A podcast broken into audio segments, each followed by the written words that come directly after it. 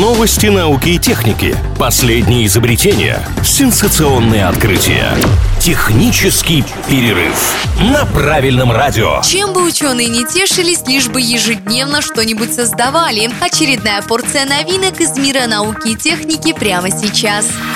В России появился первый парашют для эвакуации с высотных объектов. В основе создания парашютной капсулы Спарс лежат технологии безопасной посадки космических аппаратов. Основу составляет пневмокаркас. Это конструкция из сверхлегкого материала, которая быстро наполняется воздухом на старте. К ее верхним спицам прикреплен 7-метровый парашют, а нижние спицы формируют посадочное устройство. Все продумано. Спар способен выдерживать до 150 килограммов.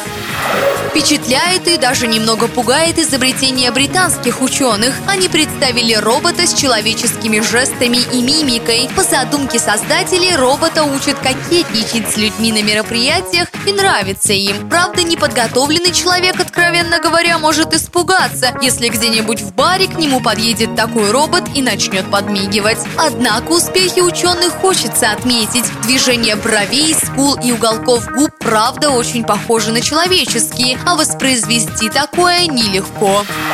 Меня зовут Маша Сафонова. Еще больше новинок из мира высоких технологий ждут нас впереди. Поговорим о них в следующий раз.